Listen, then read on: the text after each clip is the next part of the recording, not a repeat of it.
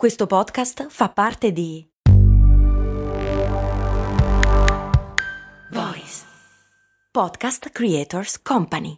Aspetta, devo fare la spesa, fermati qui all'MD. Ma è un discount. Eh, e quindi? E costa poco. Eh, e quindi? Vuol dire che vende cose che arrivano da chi? Ci sono prodotti italiani. Ah, e vabbè, ma vende tutti i prodotti fatti da chi? Da produttori seri che conosci anche tu. Ah, e allora perché è così conveniente? Buona domanda, ma puoi fare di meglio. E allora perché non ci sono mai andato? Ecco, bravo. Almeno provalo. Uh, le forbicine che ti entrano nell'orecchio. Cose molto, cose molto, cose molto umane.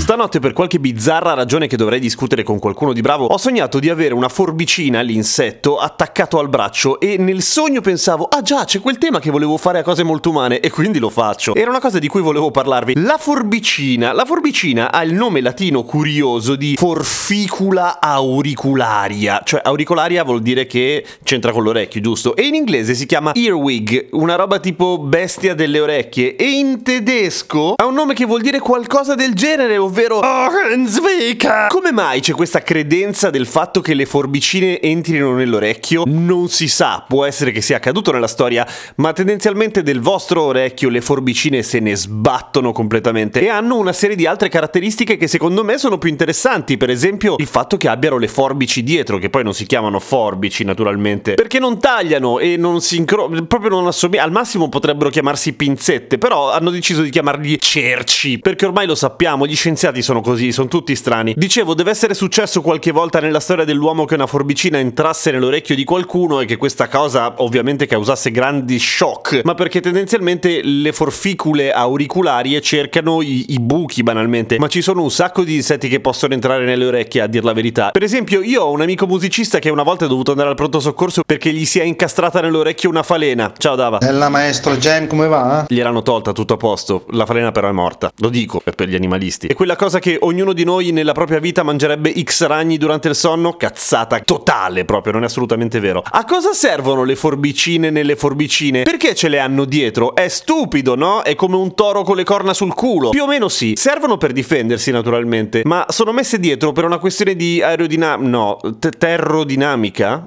Boh. Siccome vanno appunto nei buchi, non le vostre orecchie, ma i buchi nel terreno, avere delle corna davanti o delle pinze davanti sarebbe estremamente scomodo. Passerebbero la vita incastrate fondamentalmente e farebbero una vita bruttissima. Ce le hanno dietro perché così se le possono trascinare dietro. Non servono tanto ovviamente a scavare, anzi per nulla a scavare, servono come difesa e nel momento in cui fanno a botte per motivi sessuali con eh, gli altri con gli altri forbicini, cioè per fare i grossi della valle, no? Tipo fra qua comando io. Però i forbicini maschi sono molto gentleman, per cui hanno mm, questa sorta di fair play nel DNA, per cui prima di fare a botte si misurano, si mettono uno di fianco all'altro e se la disparità dal punto di vista delle dimensioni è eccessiva lasciano perdere, è un po' come dire Facciamo a botte, ma tu fai palestra? No. No, vabbè, allora lascia perdere. se sono grossi uguali invece fanno ammazzate, ma raramente si uccidono in realtà, è giusto una cosa così, fatta a sfregio. Avete in mente i grilli o gli scarrafoni che anche loro hanno delle puntine dietro sul culo? Non servono a pinzettare, però sono più o meno la stessa cosa, sono cerci, ovvero zampe modificate per fare a botte. Non nel caso dei grilli, lì sono proprio per una cosa di... hanno gli alettoni, tipo macchina truccata. A domani con cose molto umane!